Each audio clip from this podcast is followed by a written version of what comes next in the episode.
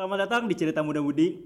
Eh, kebetulan hari ini kedatangan kakak kelas aku waktu dulu di SMA. Ya bisa dibilang beliau ini sekarang udah sukses punya kayak ratusan bisnisnya. Ada banyak pokoknya bisnisnya. Ya langsung aja. Selamat datang Ali Aksa. Halo semuanya. Asik, kalem banget. Ah, gimana nih kabar-kabar teman-teman Asfofen sekarang?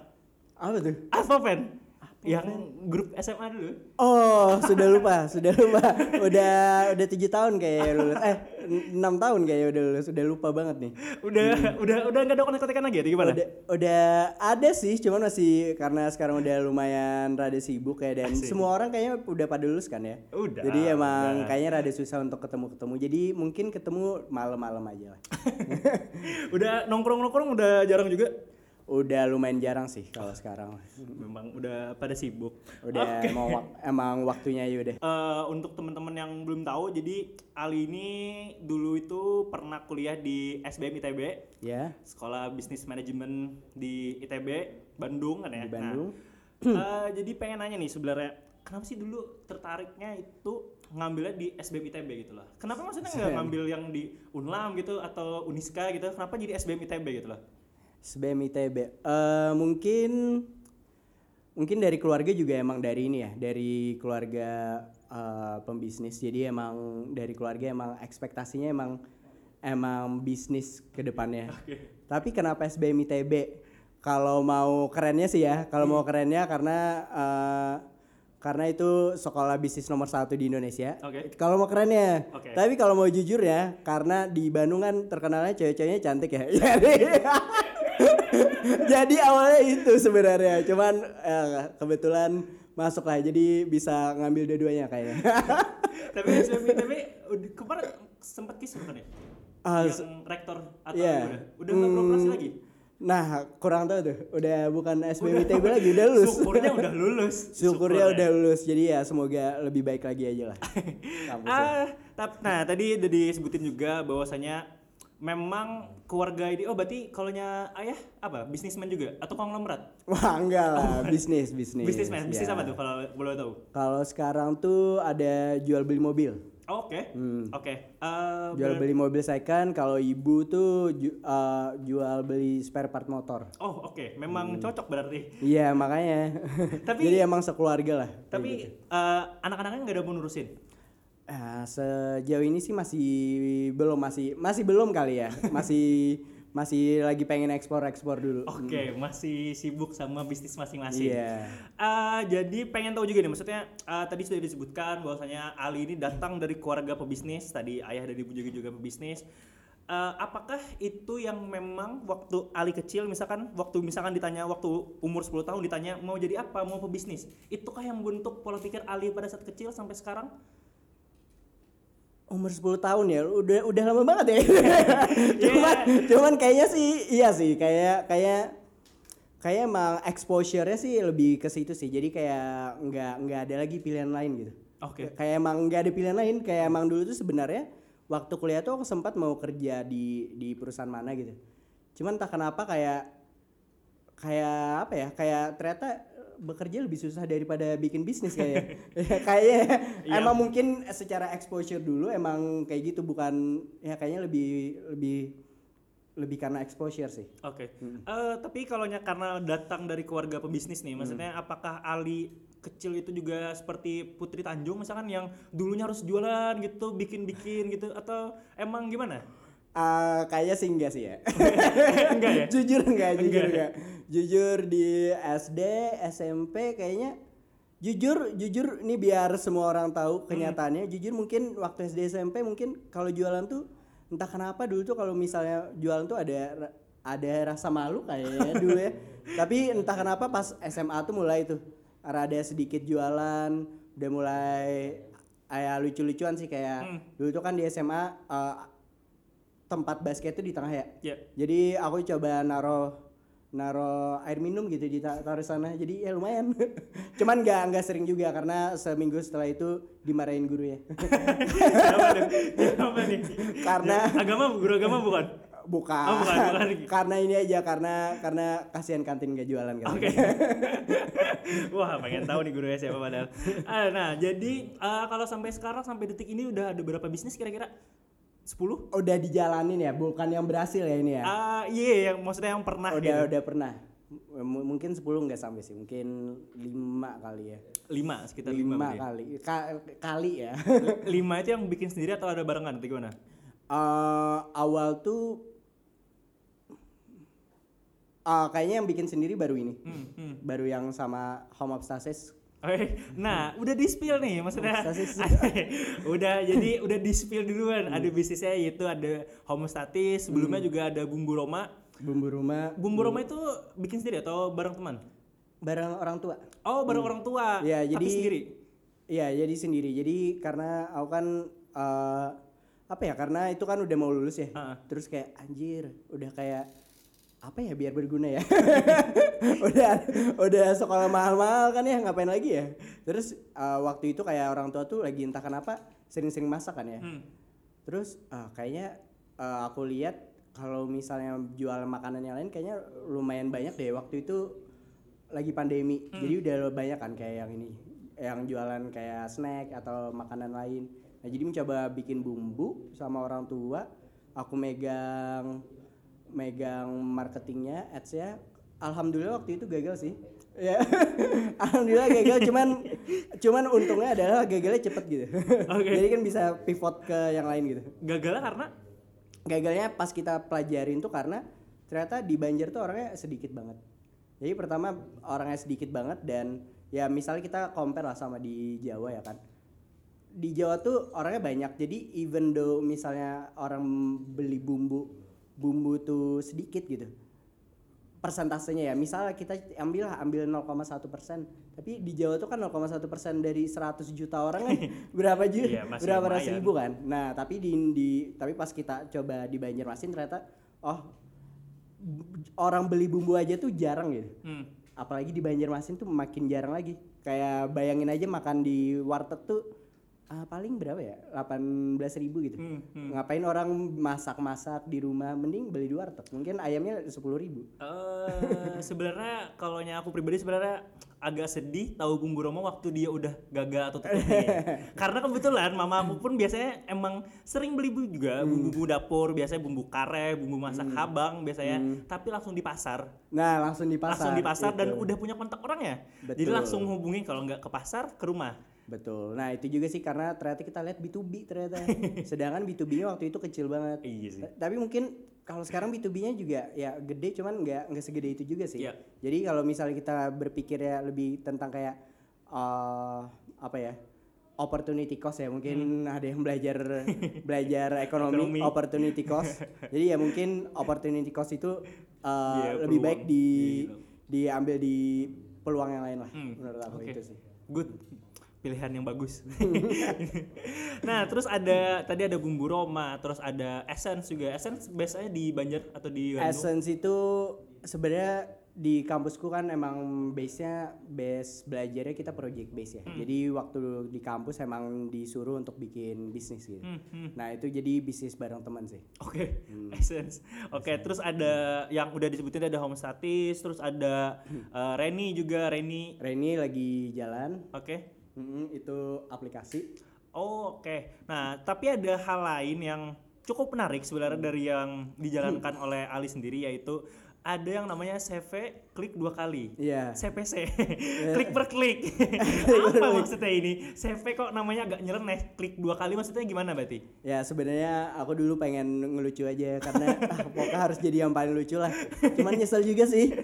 ternyata ternyata CV itu penting ya untuk untuk Penting. untuk misalnya kita kerja sama sama bisnis lain lah.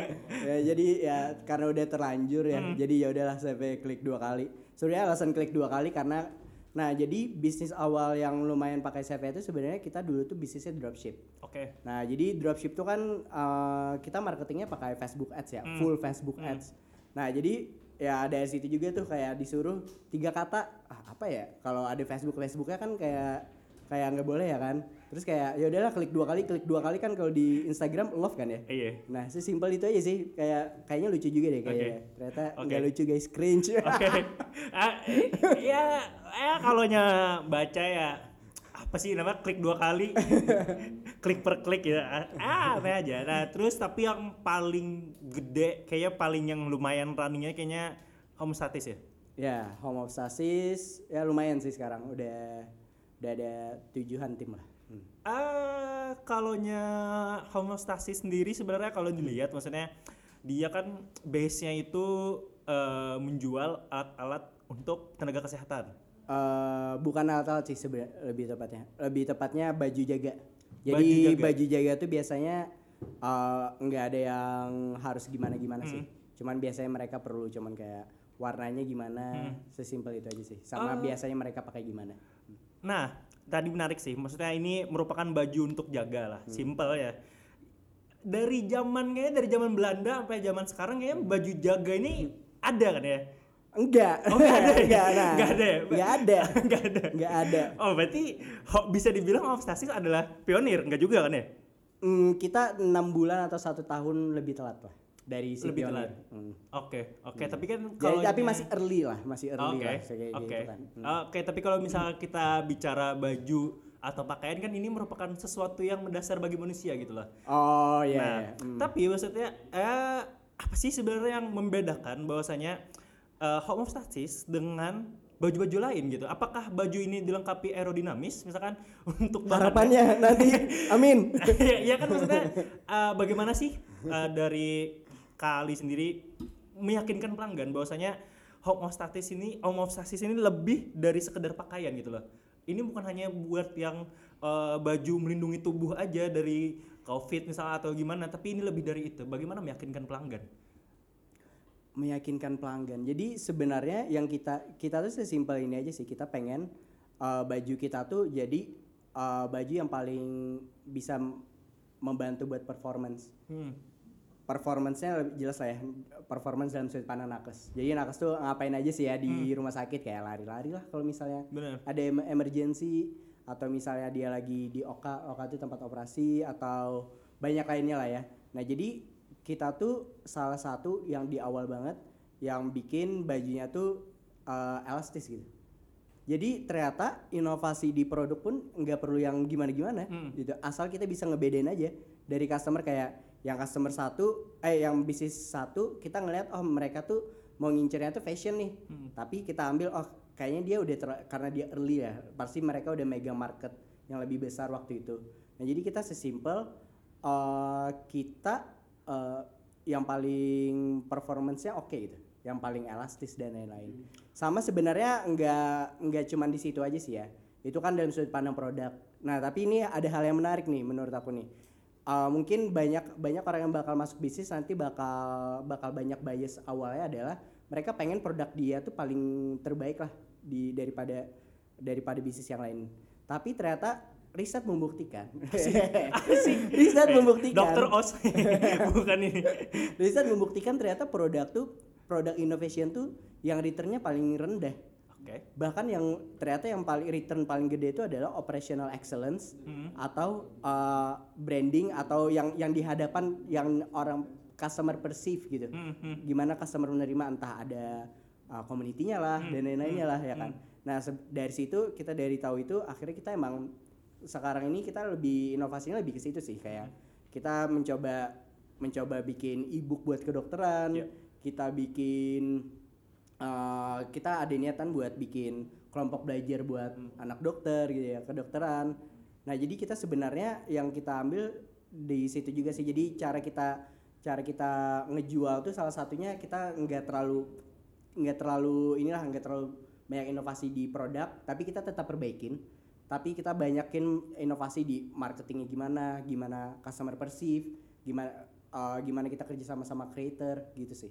Oke, oke, menarik, menarik. Ah ya, sebagus apa pun inovasinya, tapi tidak tersampaikan dengan baik, pesannya akan sulit juga ya sampai ke pelanggan. ah, sulit juga. Oke, nah ah, ada hal yang menarik juga dari homeostasis sendiri. Sebenarnya selain tadi yang udah dijelaskan, bahwasanya timnya sebenarnya ada di Banjarmasin. tapi timnya di Banjarmasin tapi barangnya ada di mana? barangnya di Bandung Kok bisa gitu? Oh, itu pertanyaan, kok bisa? bisa banget sih sekarang Ah, ini eh tapi untuk untuk konteks home obstasis kita emang kerjasama sama teman aku ya. Jadi emang dulu aku waktu ku kuliah di Bandung aku ada teman. Jadi aku kerjasama buat dia jagain gudang. Oke. jadi tapi ada tim-tim aku yang lain tuh. Jadi dia lebih fokusnya ngejagain kayak gimana dalam sudut pandang security dan lain-lain. Tapi untuk pick and pack atau ada operasional lainnya ada tim aku di sana. Cuman untuk misalnya ada uh, pendengar yang mau uh, gimana sih bisnis di Jawa ya kan? Sebenarnya memungkinkan banget kalian tinggal cari Google cari gudang online guys. Jadi banyak banget di Indonesia tuh gudang online gitu. Jadi mungkin banget untuk kita dari Banjarmasin dan berbisnisnya di Jawa bahkan di US Uh, asik, asik. Mau naruh barang apa ya di US? banyak. Mau naruh barang apa ya? Nah, jadi eh, yang kadang maksudnya yang jadi kekurangan kita kan bahwasanya selama ini kita hanya terfokus bahwasanya eh misalkan nih kita ngambil studi yang memang untuk kita ya warga daerah ya, warga Banjarmasin misalkan. Banyak yang pikirannya selama ini memang eh, bahwasanya pengen jadi rajanya di sini. Nah, tapi Ali sendiri melakukan pendekatan berbeda karena melakukannya eh, mencoba masuk ke pasar nasional dulu. Kalau misalkan pasar nasional nanti udah bisa tembus, kayaknya yang di Banjarmasin bakal ngikut juga. Apakah itu yang dilakukan?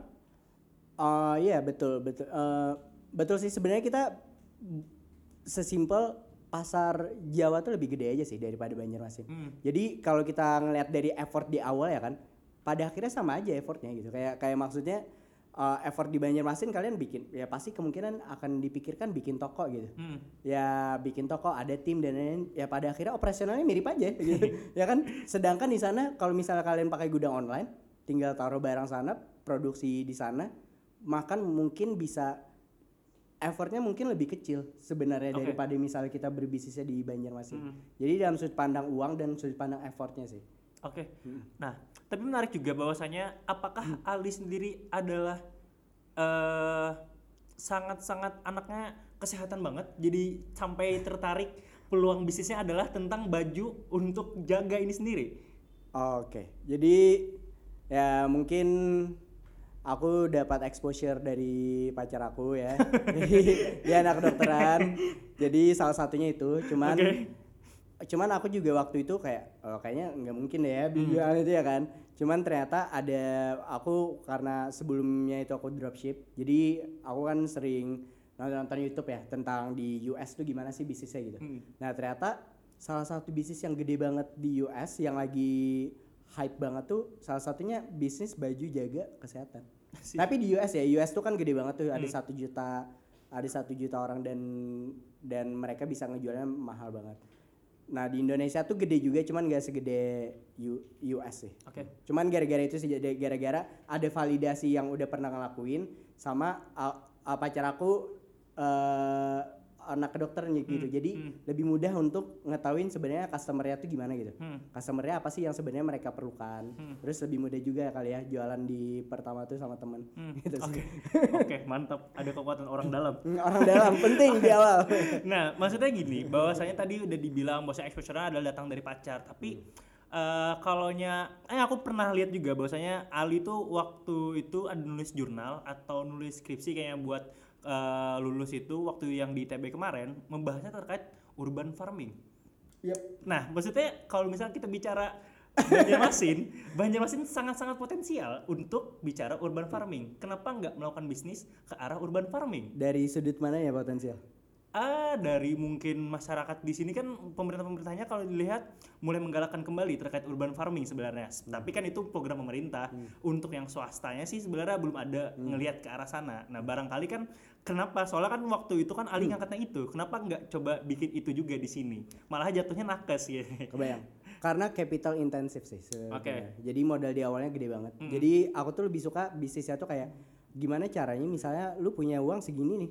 Ya udah gunain segitu aja gitu. Sedangkan urban farming ya ya kita punya uang misal 20 juta emang jadinya seberapa gede gitu ya kan.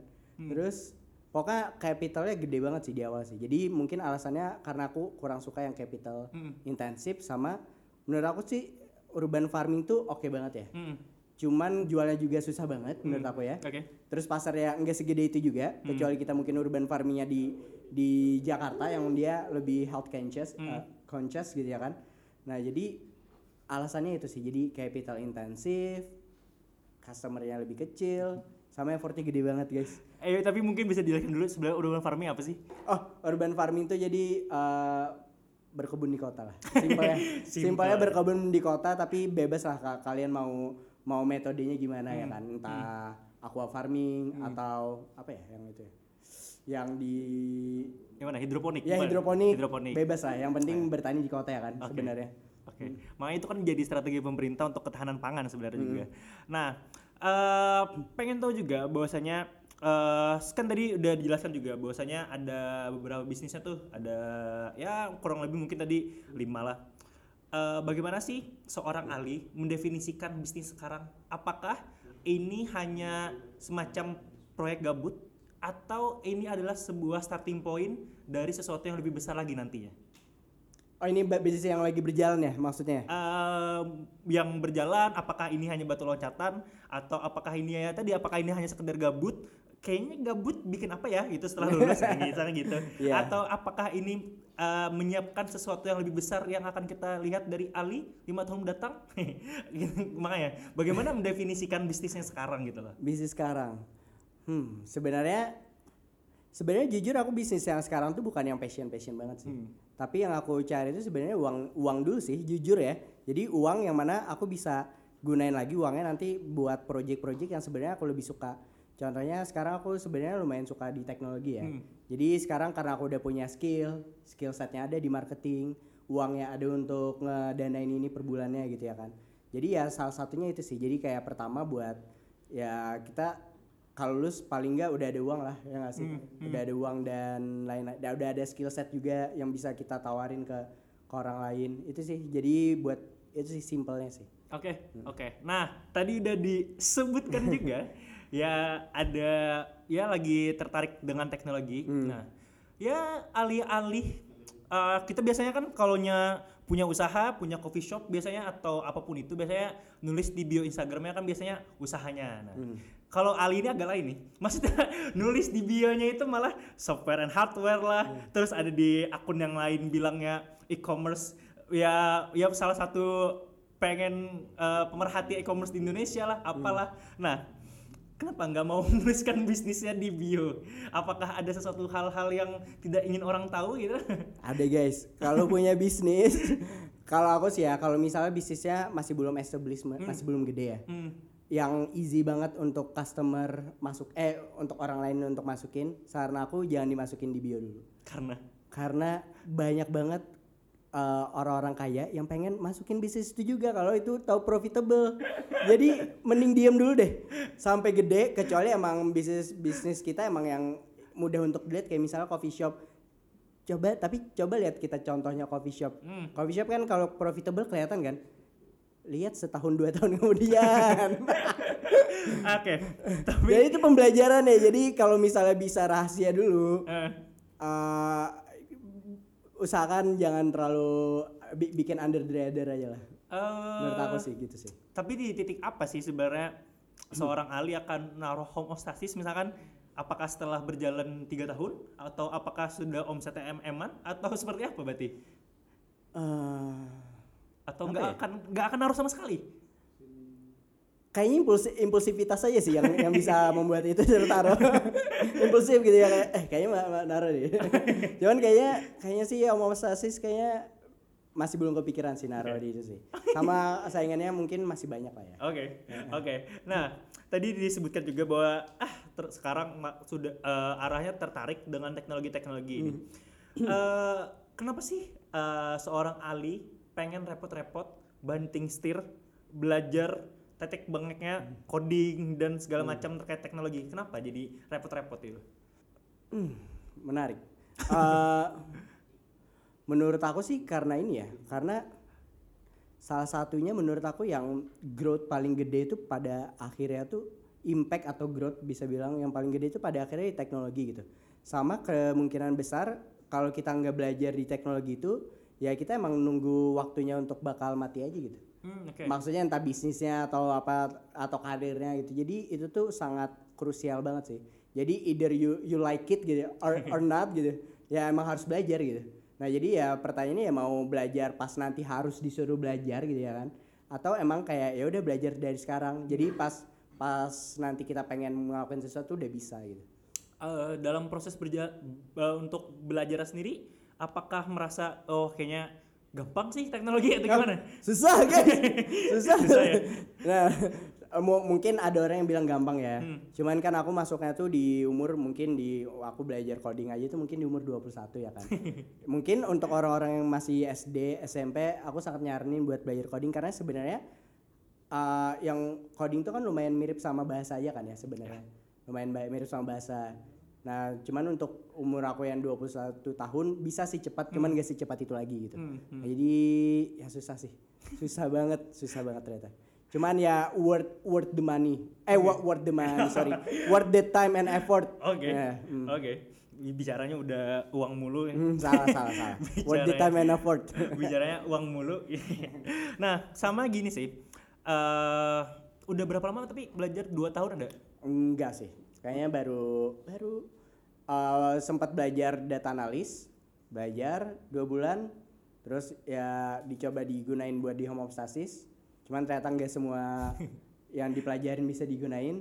Terus sekarang sebenarnya lagi belajar, lagi coba-coba ngulik belajar di web development sih. Oke. Cuman masih awal banget nih, masih kayak dua minggu, tiga minggu. Asik. Hmm. Itu bayar atau gimana sendiri? Gratis. Oh, Jadi sebenarnya uh, kalau aku percaya sih, uh, sekarang tuh semua pembelajaran tuh bisa di Hmm. bisa didapetin online secara gratis gitu. Ya bayangin aja MIT, MIT eh, Best University Iya, ya, university. udah ngasih pembelajarnya gratis gitu. Oke, Hmm, banyak. Jadi nggak ada alasan lagi sih sebenarnya. Eh, nah, sama gini sih. Tadi disinggung juga bahwasanya ent- eh, kalaunya lambat laun kalau kita nggak belajar teknologi, kayaknya kita yang bakal ketinggalan ya. Nah, kalaunya sekarang kan ud- kayaknya udah banyak juga nih, maksudnya dan eh, Ali sendiri kan juga berkecimpung di Reni. Reni bisa dibilang startup atau enggak? Ah, side project dulu lah.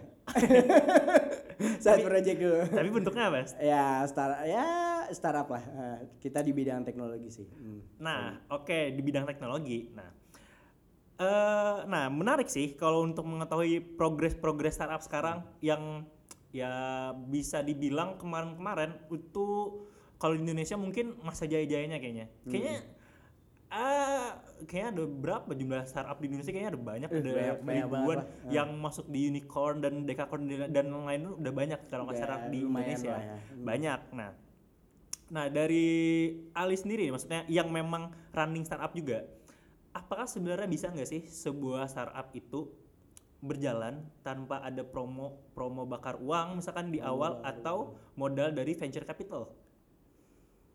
Hmm, masih belum tahu sih aku ya. Kalau misalnya bera kalau dari pengalaman aku sendiri sih masih jujur aku masih belum yang gede-gede banget ya. Tapi kalau di India tuh ada sih eh, kayak perusahaan yang dia nggak pakai dia bootstrap di- dibilangnya. Jadi dia nggak pakai yang venture capital bakar-bakar. Dia boot bootstrap. Cuman susah banget sih kayaknya sih. Susah banget atau enggak dia emang timingnya pas Oke. timingnya pas tuh maksudnya ya uh, kompe- kompetisinya nggak segila itu gitu ya kan jadi ya emang harus dilihat sih dari dari kompetisi dan lain-lainnya lah. Eh, dari Reni udah ada bakar uang berapa? atau ada modal berapa sekarang Reni? ya kita modalnya dikit aja ya karena dia kita masih side project kan Oke. Mm, jadi ya masih puluhan lah Oke oke oke. gede-gede. Mm. Itu uang pribadi semua? uang pribadi semua itulah gunanya punya bisnis yang lain Bener bener bener. Wah kaya memang enggak kaya. lah enggak kan kan enggak, kan kita sebenarnya Ren itu ada ada bertiga lah ya Oke. Jadi ya enggak enggak enggak semuanya uang aku sih jadi ya emang bareng-bareng lah Hmm. Nah, tapi kalau secara makro melihat di perkembangan startup di Indonesia sendiri, Ali melihatnya seperti apa? Ya mungkin dunia dan juga Indonesia lah. Maksudnya kan kalau yang sekarang kan lagi ramainya kan emang ada badai PHK di mana-mana kan ya. Ada Goto kemarin terakhir ada Ruang Guru, Hmm, terus ya. sebelumnya ada Cbank dan lain-lain ah, banyak lah. Ada Meta pokoknya. Nah, gimana melihat perkembangan dunia startup atau ibaratnya Indonesia lah? Ah, kayaknya apakah yang belum terjun kayaknya harus hati-hati deh. Kalau misalkan kita pemula atau seperti apa untuk terjun di dunia startup tuh kayaknya kayaknya perlu hati-hati deh gitu. Atau gimana? Melihat perkembangannya? Hmm. Menurut aku sih kalau mau mulai mulai aja sih. Hmm. Jadi kalau kayaknya kalau misalnya uh, bisnis yang awal tuh nggak terlalu terdampak sih. Jadi bisnis yang awal kecil-kecil tuh masih nggak terlalu terdampak. Jadi kayak kompetisi pun akhirnya landscape-nya beda juga kan ya. Jadi dulu tuh kompetisinya bakar-bakar uang, yang growth dan lain-lain. Mungkin sekarang tuh emang emang dipikirin lagi kan kayak sebenarnya ini feature-nya emang diperlukan customer nggak ya gitu. Hmm. Emang udah beda emang beda gitu cara pikirnya. Jadi kayak apa misalnya mereka naruh harga bisnis model kayak gini apakah uh, bisa nggak ya kita uh, nggak terlalu banyak gunain uh, uang venture capital. Jadi kayaknya kalau mau jalan jalan aja. Mungkin tapi uh, landscape-nya akan be- berbeda sih. Mm-mm. Oke, eh, tapi ini kita bicara di tahun datang. Eh, 2023, apakah startup masih salah satu ya masih menjadi booming atau emang udah masuk masa kegelapan? Karena kan maksudnya eh, dengan adanya badai PHK kan ya orang jadi was-was juga. Maksudnya apakah eh, apakah yang badai PHK ini menjadi semacam seleksi alam sebelum eh, jadi ya seleksi alam untuk yang kecil-kecil rontok, sisa yang gede-gede atau seperti apa berarti tahun tahun depan ini untuk startup? Bisa jadi sih. Bisa Bisa, jadi jadi, ya? bisa jadi. Tapi definisi kegelapan apa tuh? Ya mungkin kegelapannya karena adanya kerentanan tadi. Rentan dalam artian bahwasanya ada badai PHK ibaratnya. Jadi em, mak- maksudnya industrinya yang bakal turun atau atau kita orang yang sebagai pekerja bakal susah mencari pekerjaan di situ atau apa nih? maksudnya? mungkin lebih ke arah bagaimana susah nyari kerja kali ya. Karena Hmm, tahun depan kan isunya kan ya ramai lah ini ada resesi dan segala macam gitu sih. Nah, apakah startup ini sendiri tahun ke depan bakalan sulit juga ibaratnya untuk ya tadi untuk hiring mereka lebih selektif dan si para investor pun akan lebih picky ibaratnya mem- untuk memilih mana startup yang akan didanainya gitu.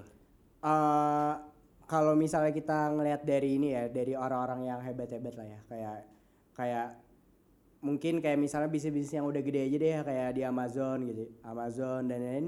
Mereka sih emang sekarang tuh kenapa PHK sekarang emang buat persiapan beberapa tahun ke depan sih. Bisa jadi bakal lebih parah lagi. Jadi kayak kalau misalnya cari pekerjaan di teknologi itu kayaknya susah. Cuman menurut aku kalau kita dalam sudut pandangnya skill ya, misalnya uh, skill setnya emang hebat, uh, kayaknya kerja di mana pun akan lebih dinilai lebih baik deh. Hmm, jadi untuk orang-orang yang emang punya skill set yang bagus, ya mungkin dia emang nggak akan kerjanya di industri teknologi, tapi di industri lain perlu juga kok. Hmm. Oke. Ah, nah, ada yang kelupaan satu nih, baru kepikiran. Reni sendiri, apakah udah ada masuk ke ininya? Ah, kan biasanya tuh kalau kita di startup biasanya memisahkan antara growth dan juga profit. Hmm. Udah ada profitnya belum dari Reni ini? Eh, kurang lebih tadi ada dibilang bahwasanya usernya sudah lumayan lah, ada ribuan user gitu. Kita ada ser- seribu sih masih. Nah, ada seribu. Itu udah bisa gain profit dari sana atau belum sama sekali?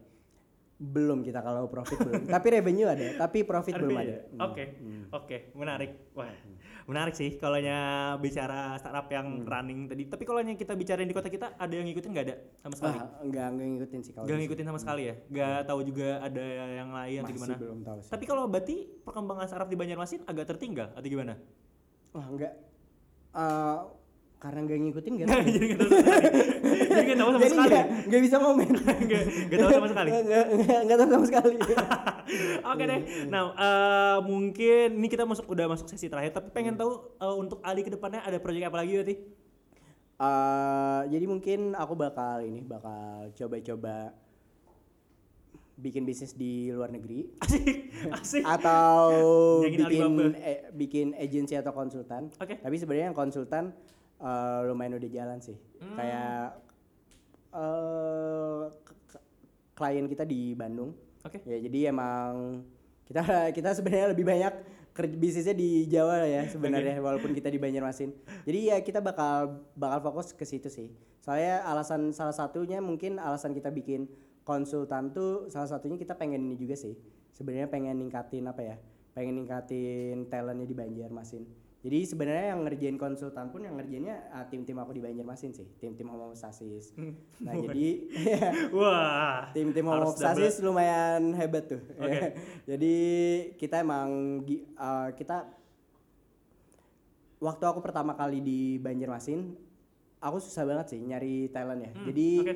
jadi dari situ kita ngeliat kayak apa sih bisnis model apa sih yang sebenarnya yang paling bisa uh, narik orang banyak tapi uh, meningkat mulu uh, secara skill set gitu. Hmm, Ya kan, yang menarik orang banyak bisa aja pabrik gitu ya kan. Oke. Nah, tapi yang bisa skill set yang lebih kayak ke ya kita bisa bilangnya knowledge economy lah ya yang dia emang uh, solving problems ya pada akhirnya di konsultan sih. Oke. Hmm, aku Oke. lihat ya. Eh, konsultan bagian apa? F&B atau enggak? Oh enggak, kita konsultannya di bidang marketing sih. Oh, Oke, marketing. Fokusnya marketing. Fokusnya marketing kita. eh kenapa nggak coba menggoyang yang di Banjar juga? Maksudnya menggoyang dalam artian masuk ke yang ya di Banjar-Banjar lah. Sebenarnya kan banyak juga sebenarnya kalau bicara di Banjar yang dalam hal ini perlu dimarketingkan juga ya berarti. Nah, ya itu sih jadi emang ya gini deh, sesimpel misal Banjarmasin yang kita lihat yang paling lagi booming di anak muda uh, coffee shop atau F&B lah ya. Hmm. Kita compare aja F&B per per square gitu, per sep- per dia misal dia punya tanah 100 meter gitu. Hmm. Berapa revenue yang dia produce dalam satu bulan dalam 100 meter? Per- perbandingan aja menurut kalian berapa? Berapa ya? Berapa? Dibanding sama Bandung deh, jangan Jakarta dulu. Ya, ya jelas gede Bandung lah. Nah, ya kan. Jadi jadi revenue-nya tuh bisa perbedaannya tuh 3 banding 1 atau 4 banding 1. revenue-nya. Di Jakarta bisa 6 banding 1. Wih. Nah, jadi uh, dari situ kan membuktikan kalau ternyata uh, ternyata kliennya paling banyak tetap di untuk marketing ya. Ini konteksnya iya, marketing. Untuk konteks marketing ternyata karena kita kerja samanya sama B2B yang bisa bayar gede ya terus di Jawa guys. Itu sih yang aku pikirkan sih. Jadi ya salah satunya itu juga sih. Jadi alasan kenapa aku mencari Jawa pun ya sebenarnya kita kan sebagai ya di Kalimantan Selatan tuh neraca dagang kita tuh selalu ekspor gitu. Nah kenapa pas anak mudanya kita malah mencoba masukin barang ke ke Banjarmasin gitu. Seharusnya kita eks- dulu ekspor sumber daya alam sekarang ekspornya sumber daya manusia gitu. Gitu sih yang aku pikirkan sih sih sesimpel itu aja sih Oke, sebenarnya. menarik, menarik. Yang akan dilaksanakan ke depan ini menarik. Oke, mungkin eh, ada closing statement kira-kira? Pesan-pesan petua-petua? Aduh. Untuk mungkin ya mungkin promosi homestasis juga boleh, apa pun lah itu Oh, oke. closing. Boleh lah, apa pun. Oke, jadi buat kalian yang dengar ini yang sekarang kerjanya sebagai sales, entah di properti atau di mana pun, jangan lupa download Reni karena kita lagi coba develop fitur banyak banget di Reni. Jadi kita perlu banget nih feedback dari kalian kayak kalau misalnya ada request fitur kasih tahu aja gitu. Nanti biar kita tahu sebenarnya eh, kalian-kalian tuh perlunya apa sih untuk bisa nge-increase productivity kalian gitu. Oke. Itu aja sih paling. Oke. Jangan lupa beli baju nakes di homestasis. Iya, Oke, buat terima kasih banyak eh, yang udah mendengarkan. Eh, goodbye.